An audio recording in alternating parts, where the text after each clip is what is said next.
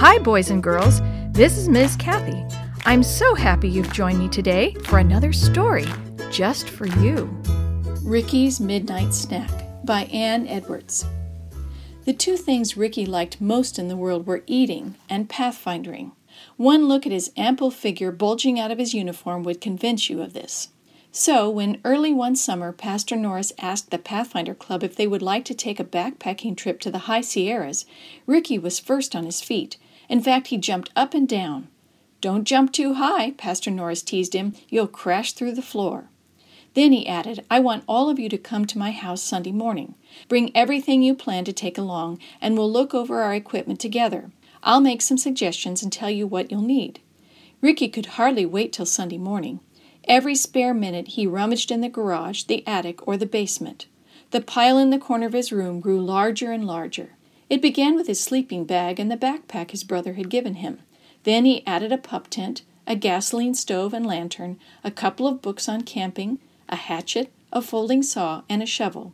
In fact, it seemed to Ricky that everywhere he looked he found something that would be handy to use in the woods. Finally, Sunday morning came. Dad drove Ricky to Pastor Norris' house and helped him unload. When everyone was there, Pastor Norris called the meeting to order. As he stood by his fireplace and surveyed the mountains of camping equipment in his den, the pastor's eyes twinkled. The first thing we should do, he said, is to take a preliminary hike. So pick up everything you've got with you, and let's go for a walk. He picked up his own backpack, slipped his sleeping bag under the top straps, and waited. The Pathfinder stared at him in dismay. Ricky spoke first. We can't carry all of this stuff. Pastor Norris nodded his head. I know you can't. That's why I invited you here this morning. He slipped off his own pack. Now I want you each to go through your things and take out whatever you think you can do without. Then put on your packs, because we are still going for that walk. Finally, after several short walks, the Pathfinder's packs were satisfactorily lightened. Now Pastor Norris turned to the subject of food. Everyone will have to prepare their own meals, he said. We aren't taking along any chuck wagons or kitchen crews. You will need some cooking fuel and some dried food. Cans are heavy and hard to dispose of. Don't bring too much food, it's excess baggage, but don't bring too little. There are no stores from which to buy more. Pastor Norris grinned as he looked over the discarded mounds of equipment. We're going to make real campers of you yet, he laughed. Finally, the Monday morning of the trip arrived. The campers were at the pastor's house bright and early. Their packs and sleeping bags had already been tied securely under a tarp on the top of the station wagon, so they eagerly piled in and got on their way. It was a long drive, but they sang, told stories, and played games, and the time passed quickly. They ate their sack lunches near some extinct volcanoes on the desert, where they picked up some specimens of volcanic rock that Mrs. Norris promised to keep for them. Finally, late in the day, they arrived at their first camping spot. We're going to stay here tonight, Pastor Norris said, spreading out a map. Then tomorrow morning we'll hike up this loop trail. We'll spend the night up there, about mid trail. Wednesday, we'll hike along here, ending up down the road about five miles at another campground. Mrs. Norris is going to visit some relatives and will pick us up early Thursday morning. Tuesday morning, the Pathfinders woke to a sparkling world. Chipmunks played about the rocks. Birds warbled and chirped in bushes and trees, and the smell of wood smoke hung low over the campground. The Pathfinders rolled up their sleeping bags, had morning worship, breakfasted quickly, and were on their way. It was a glorious day for hiking, and Pastor Norris stopped them now and then to show them animal signs or to reveal some of nature's secrets. Evening came all too soon. They set up camp in a grassy meadow. Ricky was unrolling his sleeping bag as Pastor Norris strolled by. What on earth? Pastor Norris stooped and picked up a bag of marshmallows. Ricky's face colored. I thought I might get hungry. Ricky looked at his sleeping bag, which had odd lumps in it here and there. Are you planning to sleep on rocks? Pastor Norris questioned with a smile.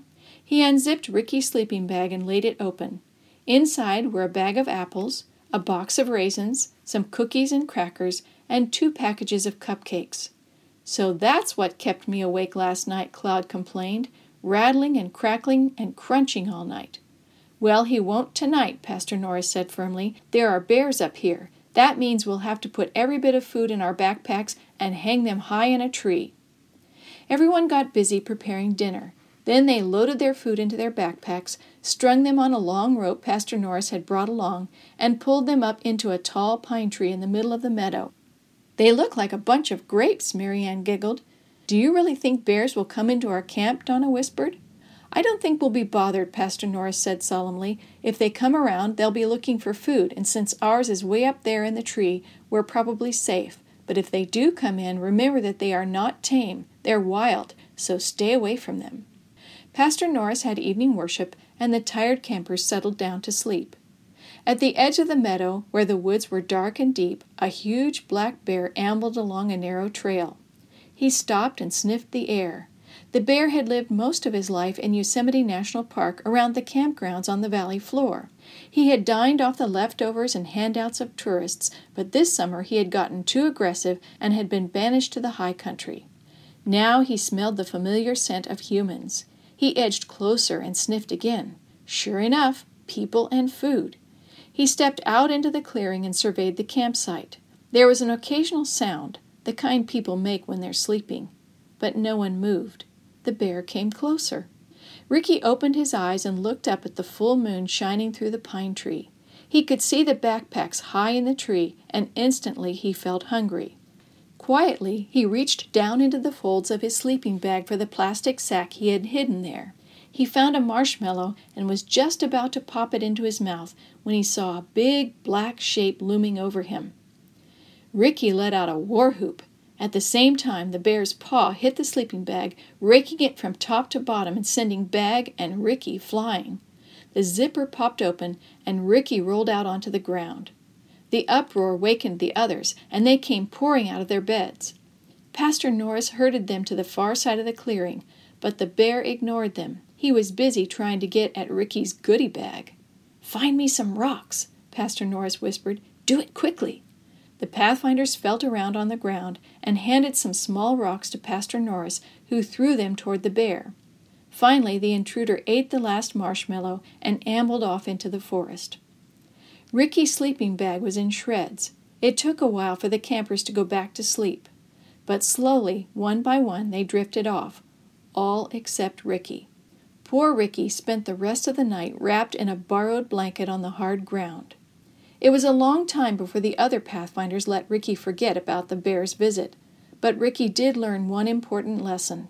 He's a lot happier, a lot healthier, and a lot slimmer since he stopped eating midnight snacks.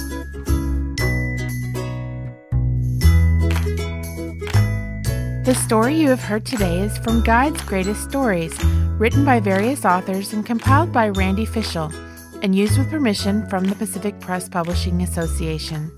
If you're interested in any other books published by the Seventh day Adventist Church, please visit AdventistBookCenter.com or call 1 800 765 6955.